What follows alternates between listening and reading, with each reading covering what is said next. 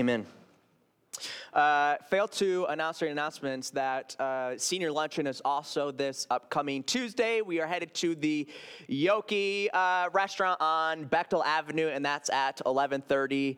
Sign up sheet out on the info desk as well. We also have our at-home Bible study this Wednesday as well. So yeah, awesome, awesome uh, ministry to take part in. Now, as we sit here in our cozy church after getting up from our cozy beds this morning. Uh, we realize that war is raging over in Israel between Israel and the Hamas. Thousands of people have already died from this war, from this war that is only a week old at this point. Life is so comfortable for us here in America, for, for most of us, that I can't, e- I don't know about you, but personally, I can't even imagine what it would be like waking up to warning sirens in the morning and having rockets being fired at us. Uh, I, I live in such a comfortable state that I, I, I, can't even begin to imagine what that experience would be like um, as we live in such a comfortable state. This comfortable state that we live in, I think, is a big reason why I think the ground here in the United States is not very fertile. In the parable of the sower, an illustration about the message of the kingdom being spread to all nations, the sower spread seed on four different types of ground, and only one type of ground was good soil that nourished the seed. And Here's to praying that we all, the, the, our, our nation, can be awakened by the Spirit of God, that we can come out of this comfortable state that, that we are in, and we seek to have a radical, life changing experience with God through His Spirit. Here's to praying that God's will will be done over in Israel whatever that may look like. And so I just want to take a, a, moment, if you all would bow with me and pray over our nation that we can be awakened from our slumber and, and praying for Israel and, and the war going on over there as well. If you'll bow with me. Father God, we give you praise for all that you are, Father, the, the God of all of heaven and the God of all the earth, Father. Father, there is nothing out of your control, out of your power, out of your knowledge. Father, uh, we just pray for those overseas in Israel, Father. Father, we pray that your will may be done in this crisis. We pray that these nations may rally around you, they may seek you for comfort, for a peace that passes all of our understanding, for a love, for an identity as your child. Father, I pray that you watch over this nation, that we can awaken from our slumber, we can shake up our lives and get away from this comfortable lifestyle and radicalize our life around you through your life giving spirit, Father. So I just thank you for this opportunity that we have to seek you first and foremost, to communicate directly to you, the author of mankind, the author of creation. So, God, we thank you. We love you. It's in Christ's precious and holy name that we pray. Amen. Last week we started a new series entitled Communion with God. And it's a series all about prayer. As ultimately, that's what prayer is. Prayer is communion with God. And so last week, as we began this series, we addressed two basic questions of prayer. One, uh, what is prayer? And that's communion with God. Well, what does communion with God mean? Communion with God is an establishment of an intimate relationship through the intimate exchange of thoughts and feelings. And so, as we are praying to God, we are seeking to establish this intimate relationship with God through the intimate exchanging of our thoughts and feelings. And so, that, that's what prayer revolves around. And then, the second question that we addressed last week was why pray? Why pray? And we discover that the purpose of prayer isn't to get something from God. Some people use prayer as a means to get what they want, as a means to uh, talk to the genie in the bottle and, and, grant their three wishes in life. No, that, that's not the purpose of prayer. That's not why we pray. The purpose of prayer is to grow closer to God, to experience that communion with God, to experience that, that fellowship with God. That is why we pray as His creation, as, uh, as we devote our life to, to Christ, uh, devote our life to God. That's what we do as God's beloved children. And so today we're, we're going to answer another critical question when it comes to this topic of prayer. And the one, we're, we're just going to address one question this morning. The one question that we are going to address this morning is how to pray.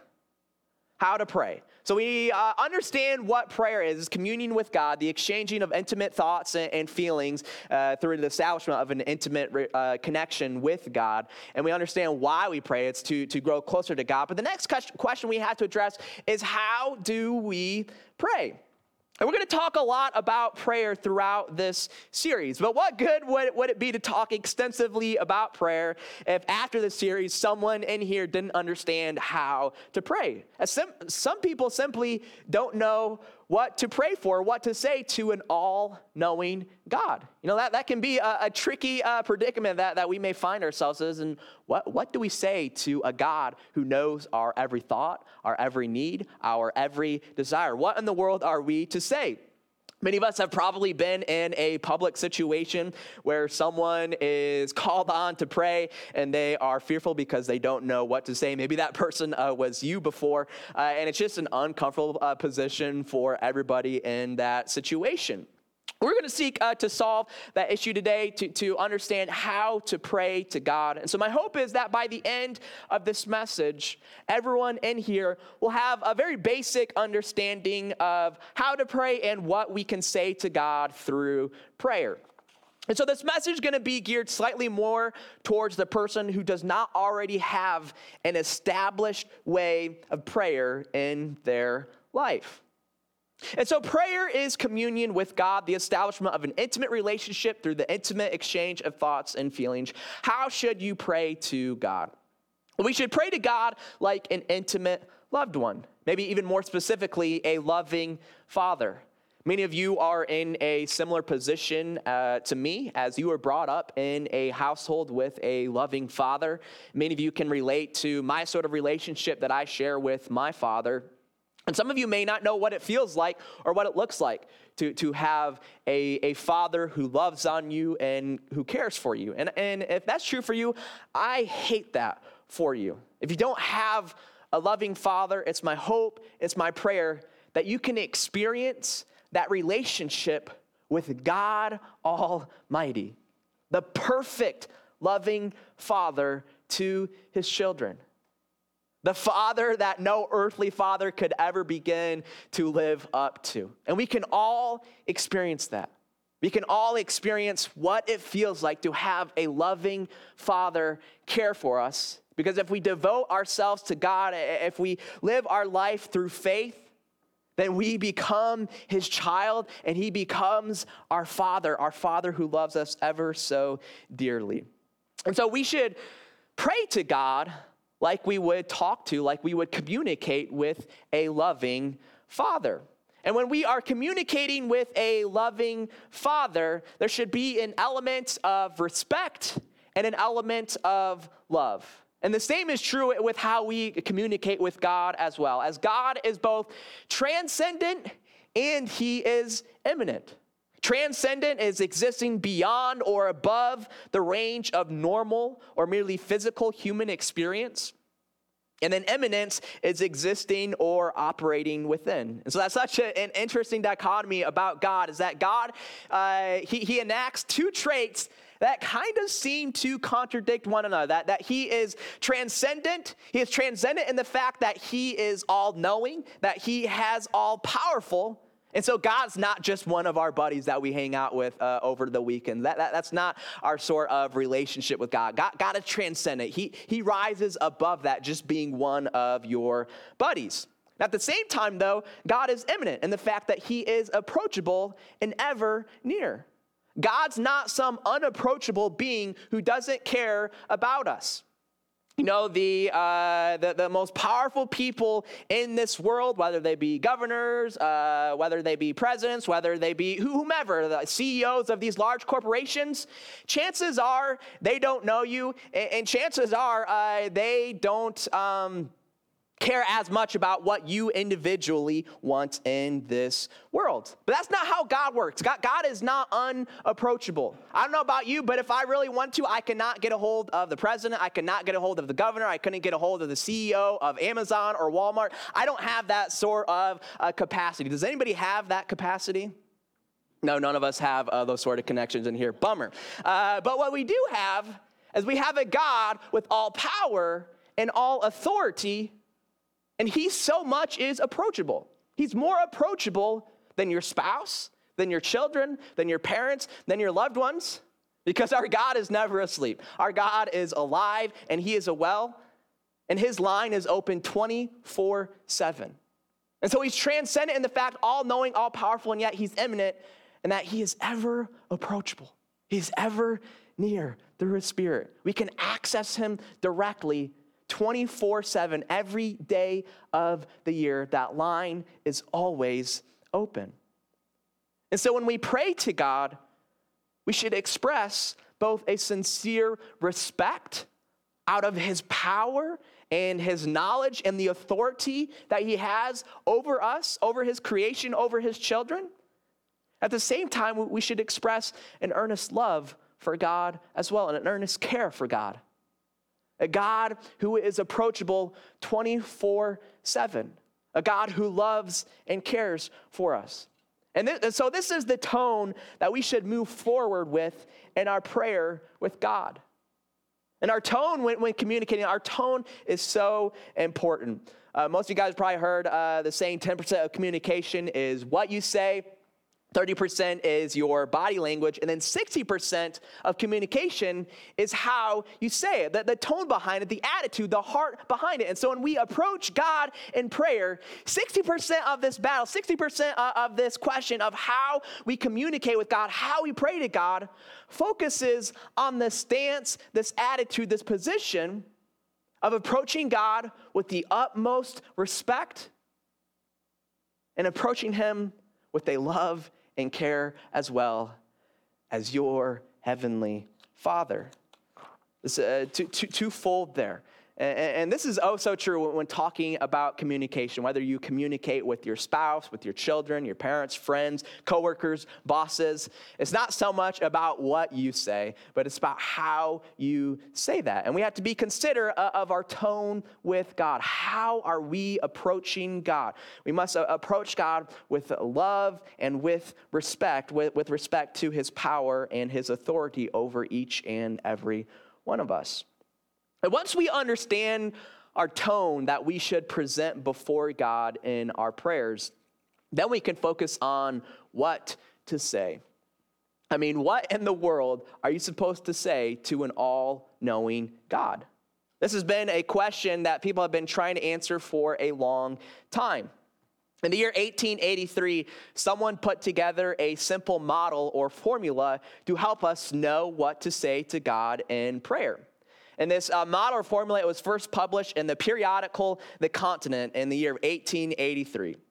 So, this model of prayer, first published in 1883, gained a lot of popularity over the next century plus as more and more Christians were taught this simple model to help people know what to say in prayer. And, I, and as we uh, get ready to say this, I'm sure many of you guys are familiar with this model as well. This model really gained a lot of steam, a lot of popularity.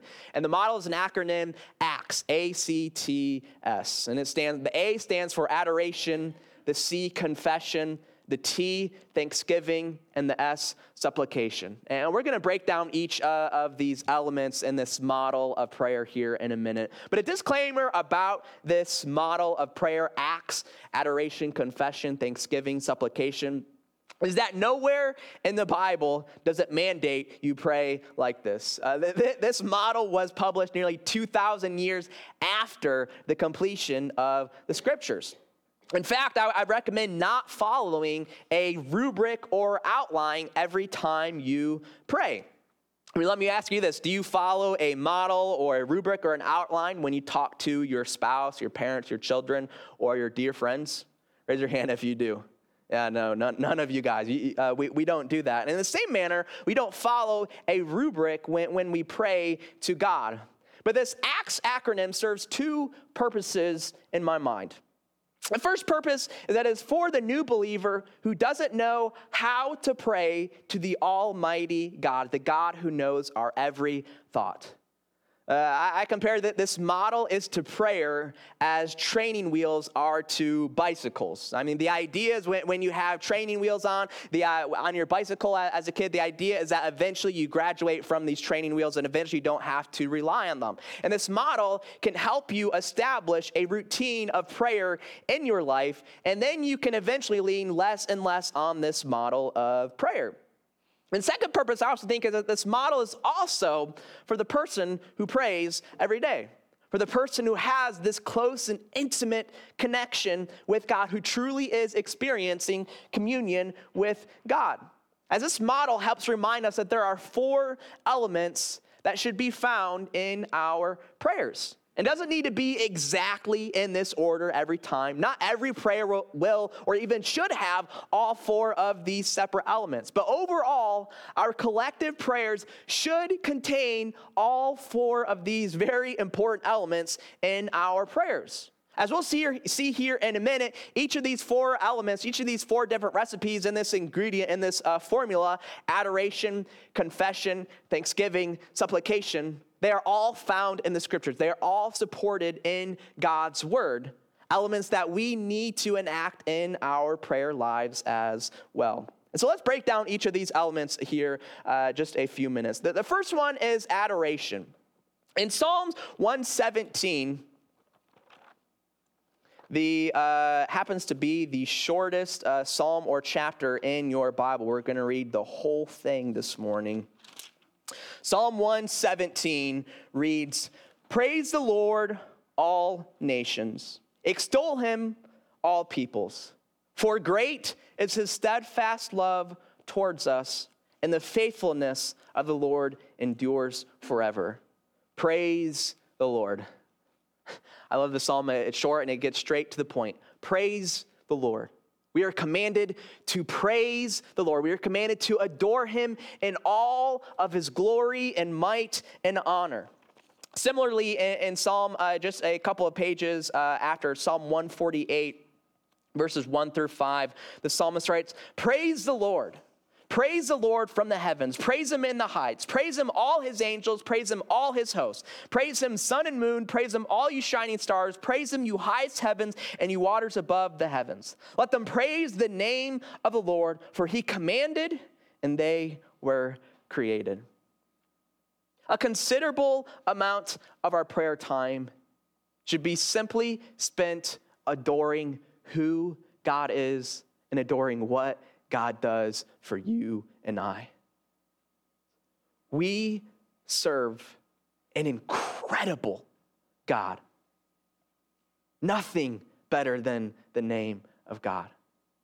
Nothing comes close. You know, Jesus echoes this same sort of sentiment in Matthew chapter 6. We won't read it, but in the Lord's Prayer, many people familiar with the Lord's Prayer. In this model or example of prayer that Jesus provides, the, the first line there is Our Father in heaven, hallowed be thy name. In other words, where we're addressing our prayer to, to our Father in heaven, and this Father in heaven, he has a name that, that is hallowed. He has a name that is like no name in heaven or on earth. There is nobody like our God. And so Christ Jesus himself adoring and praising the name of God. And we too, we, we've got to echo that same sort of sentiment that we've got to adore and praise the name of God. And so if you don't know what to say when you're seeking God in prayer, just start it off by talking about how awesome God is. God, you are awesome. You are all loving. You are abounding in truth and grace and mercy.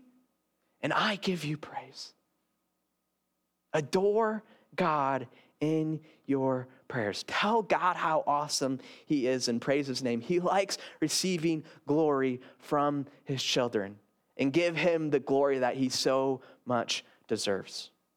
And so that's the, the, this first uh, recipe, this first step in this model of prayer is adoration. Just simply adore who God is, praise him for all that he is.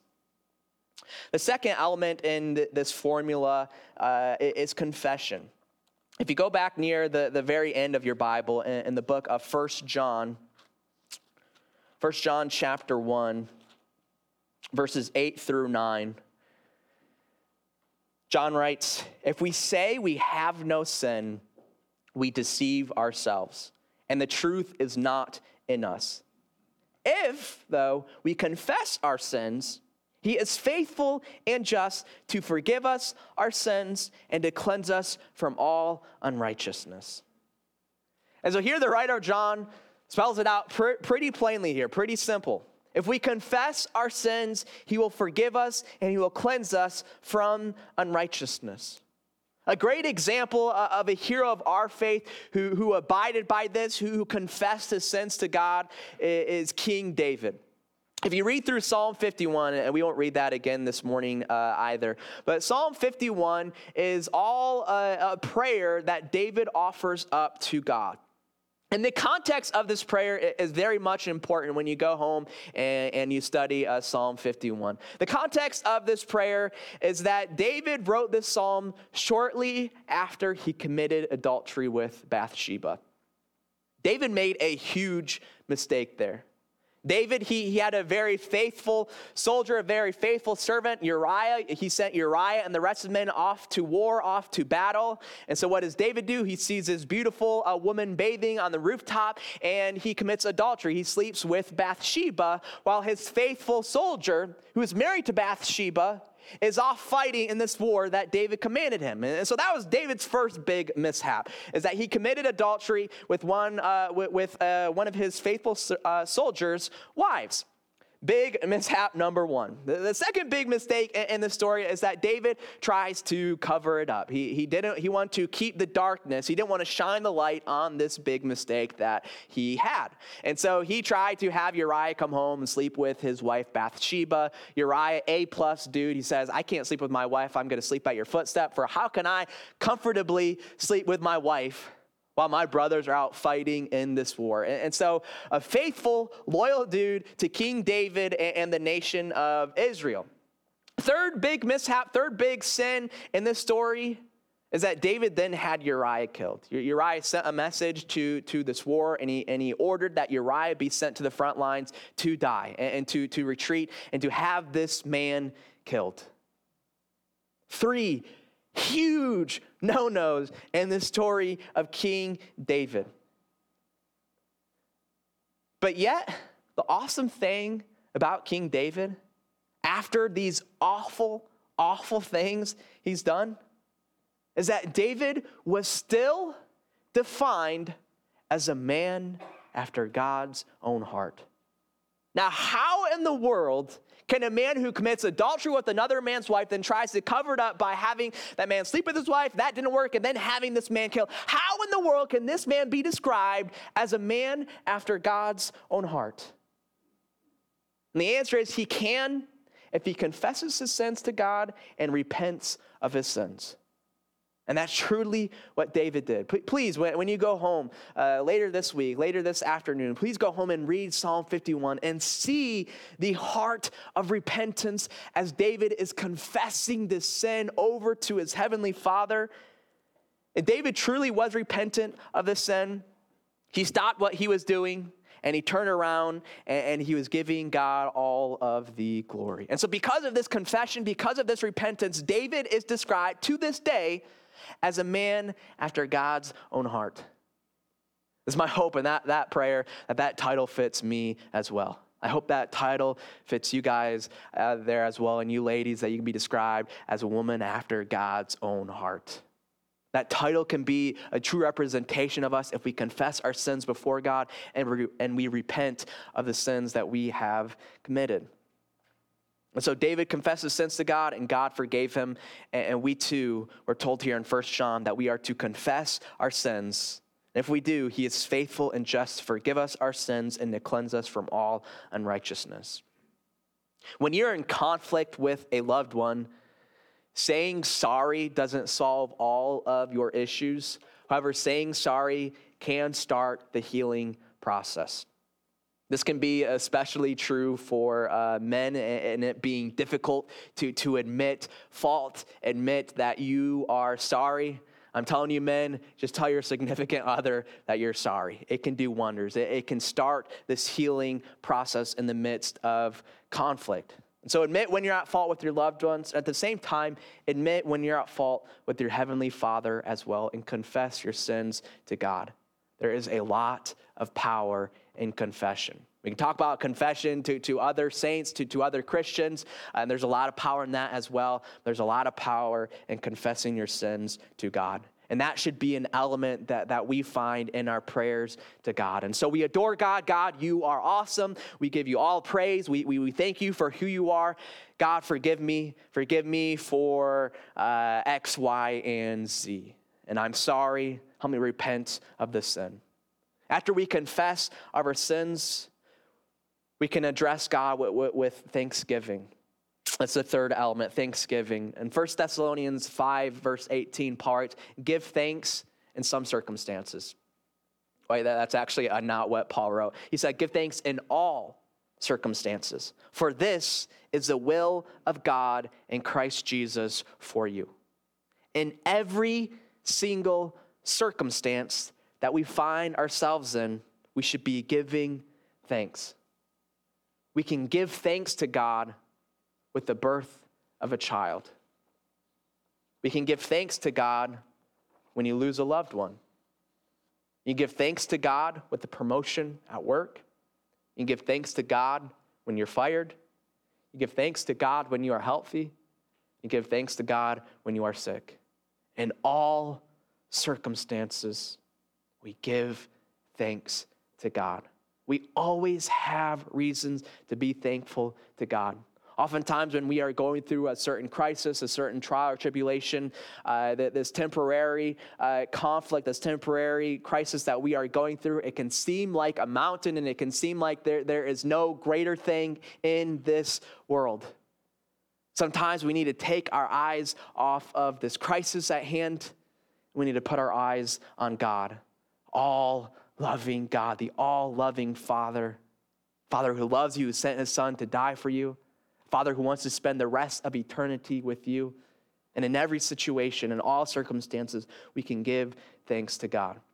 This has uh, been a topic that has really been gaining a lot of steam in the 21st century. A lot of secular uh, psychologists, secular uh, scientists who have no affiliation with the church whatsoever, they've been studying the effects of gratitude and seeing that gratitude has such a strong connection with happiness in life when you when you present your life when, when when you come into life with a grateful heart you, chances are that there's a very strong connection that you're just generally going to be a happier person as well. There are so many positive effects of expressing gratitude.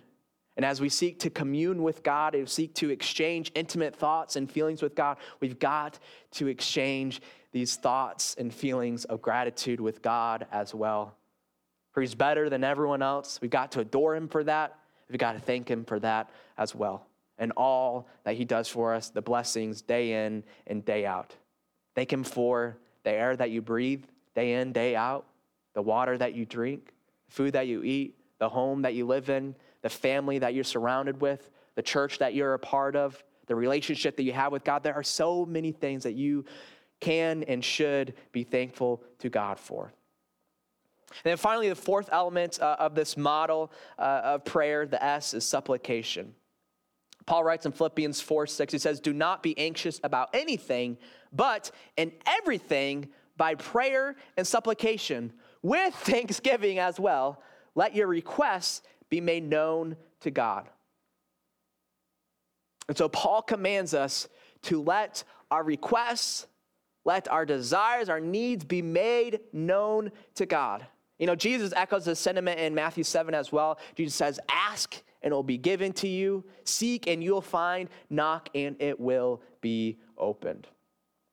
And so, this is the part, this is the element uh, of prayer, the step of prayer where you ask things from God. And notice this is at the end of this model that was offered over 100 years ago. This comes after the adoration, after the confession, after the thanksgiving. After all this, then we seek God and we present our requests to God. You know, many uh, people's prayers start and end with supplication. They start and end with requests made to God.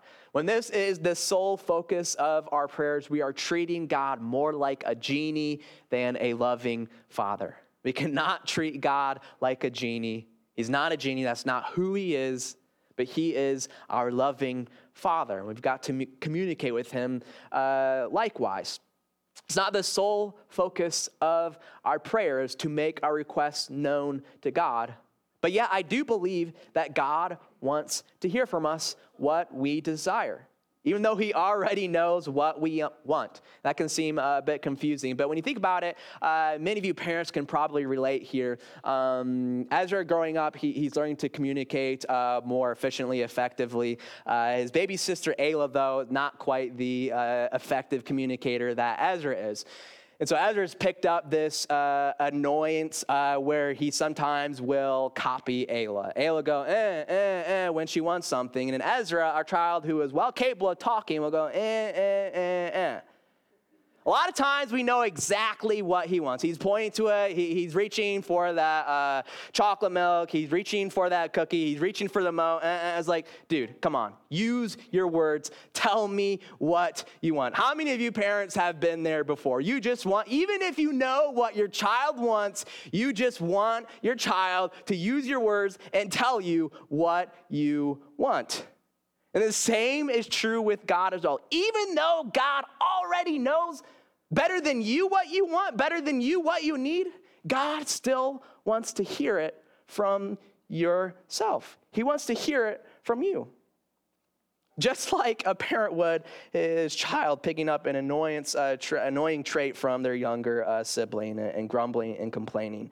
And so instead of grumbling and, complaining with God, communicate with Him, ask Him, God, these are the things that I'm desiring. God, please um, help my family uh, seek you. God, please help this church seek you. God, please watch over those in Israel. Make your requests known to God. Now, when it comes to making our requests known to God, when it comes to asking God for things, I'd very, very strongly encourage you to think about what your primary purpose in life is. What is your mission? I hope you, you can answer that. If someone asks you, what is your primary purpose in life? What is your mission in life? What are you out to accomplish? I hope you can answer that. If not, you need to do some self evaluation and, and identify what is your primary purpose in life. But when we're seeking to ask God for things, I encourage you to think about what your primary purpose in life is.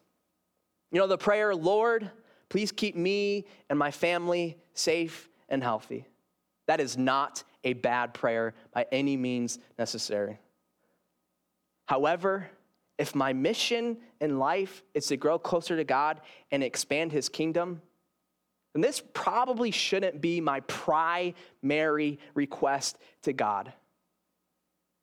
And yet, it appears uh, for, for so many people, their primary request from God is for safety and health. Again, I'm not saying praying to God for safety and health are bad things. These are good things to, to, to pray for. But we're talking about the primary focus of our prayers.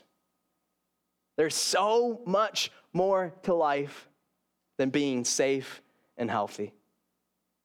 When I think of myself, when I think of my purpose in life, my identity, why I exist, I think it extends far greater than simply being safe and healthy.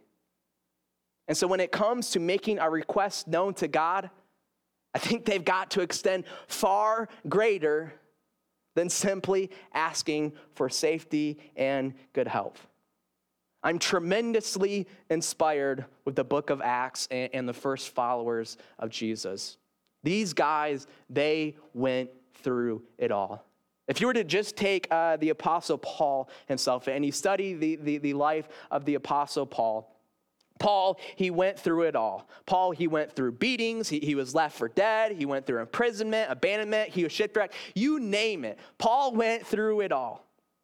Yet when we study the book of Acts and, and we look at the, these different letters that Paul addressed, the, the book of Acts, uh, you're not familiar, the book of Acts uh, addresses the, the earliest followers of Christ. And so these are the first Christians, the first Christ followers. They have their heart set on God, their heart set on, on, on Christ. They're on fire for God and fire for Christ. And yet, these first followers, including Paul, going through all of these awful, awful, awful things much of the time for no other reason that they were a follower of Christ. But through it all, when we study their prayers throughout the book of Acts, when we study the prayers throughout uh, Paul's writings, when we study the prayers uh, of the other writers of the uh, letters of the New Testament, we see that their primary prayer was to further their missions in life, being an apostle of Christ Jesus. Their primary prayers revolved around God's kingdom revolved around i love it uh, oftentimes when, when, they are thrown in prison they were uh, persecuted because of their faith uh, whether physically they're not praying god uh, for, for healing they're praying for strength. They're praying god give us courage in the midst of this persecution that we can continue to, to preach this gospel message in the face of persecution. And so i'm tremendously inspired by these early heroes of our faith. We see what their primary focus was and their primary focus was represented in their prayers to God as well. Yes, safety and good help, good things to ask God for. I want God to give me safety and good health. I want God to provide Jamie and you all and Ezra and Ayla with safety and good health. But that is not my primary request to God, nor should it be my primary request to God. And I encourage you when it comes to the supplication, comes to asking things for God.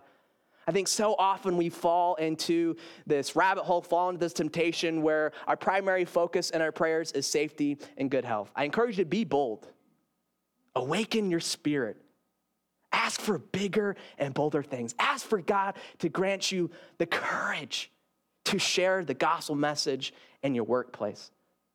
Ask for God that, that, that He stirs the heart of your spouse, of your children, of your parents. Ask God that He builds and sustains positive momentum here at North Hills. Ask God for things that reflect your primary purpose in life. And so, number one, if you don't know what your primary purpose in life, you, you, you've got to find that out for yourself. Number two, think your prayers, your communication with your Heavenly Father, they've got to reflect your primary purpose in life as well. And so I would ask you, what do your requests to God suggest is your primary purpose in life? I think the church needs to step up with its prayers. We need to be bold. We need to ask God for courage and strength to share his gospel message. And so, this simple formula acts, ACTS, adoration, confession, thanksgiving, supplication, a simple model uh, that was uh, brought up a little over 100 years ago now. This is just one example, one system of how we pray to God. And we pray to God, as we remember, we pray to God as we would communicate with a loved one, more specifically, a loving father. There's got to be an element of respect, and there's got to be an element of love in your tone and your stance, your position towards God. If you got that taken care of, you are well on your way of having a successful prayer life. And then again, if you're someone in that situation where you don't know what to say to the all knowing God, follow this model, follow this rubric. Start by adoring God. Go down the list. God, you are awesome. God, you are abounding in your grace. God, you are greater than, than all of your creation. And then go down to your confession. God, I am sorry. Forgive me for X, Y, and Z, and be specific. Then move into your thanksgiving. God, I thank you for your forgiveness. I thank you for this bread, this food. I thank you for our family, for this church. And then after all of that, then you seek God in the supplication and you make a request known to God God, please give me strength and courage to share your message. Give me strength to withstand temptation. give my family strength, give my church strength, Father. Make your request known to God. And the closer you grow to God, the further you can get from a strict model like this and following, all right, what comes first? A, then C, then T, then S. And if you're someone who has a strong prayer life, you don't have to rely on a model like this. But yet, all four of these elements should be present in your prayer life. You should be adoring God in your prayers day in and day out. You should be confessing your sins. You should be thanking God. And you should be making requests known to God. Not every single prayer has to contain all four of these elements, but your collection of prayers has got to contain all four of these elements. And so once we understand what prayer is and how to pray, that opens the door to so much more. And we can begin to see this incredible resource that we have at our disposal the ability to communicate with the God of heaven and earth. Let's pray. God, we adore you. We give you praise for who you are as the God of heaven and earth, the creator of heaven and earth. God, I ask for your forgiveness over this church when we have failed to live up to your standard. Father, we confess our sins to you. We ask for forgiveness. We seek to repent from our sins, Father. Father, we thank you for the forgiveness you offer us. Father, we thank you for the ways in which you moved through this church. We thank you for the breath of life. We thank you for the freedoms that we have. We thank you for your love and care and generosity towards us and your grace. And God, I just pray that you watch over this church. I pray that you give us courage and strength to share this gospel message to the ends of the earth, to all nations. Father, I pray that you help us sustain and build positive momentum here at North Hills so that we can grow closer to you and we can expand your kingdom. Father, I pray that you do many and mighty works in and through this church and in and through the lives of every individual here. And so, God, we love you. We thank you. It's in Jesus' name that we pray. Amen.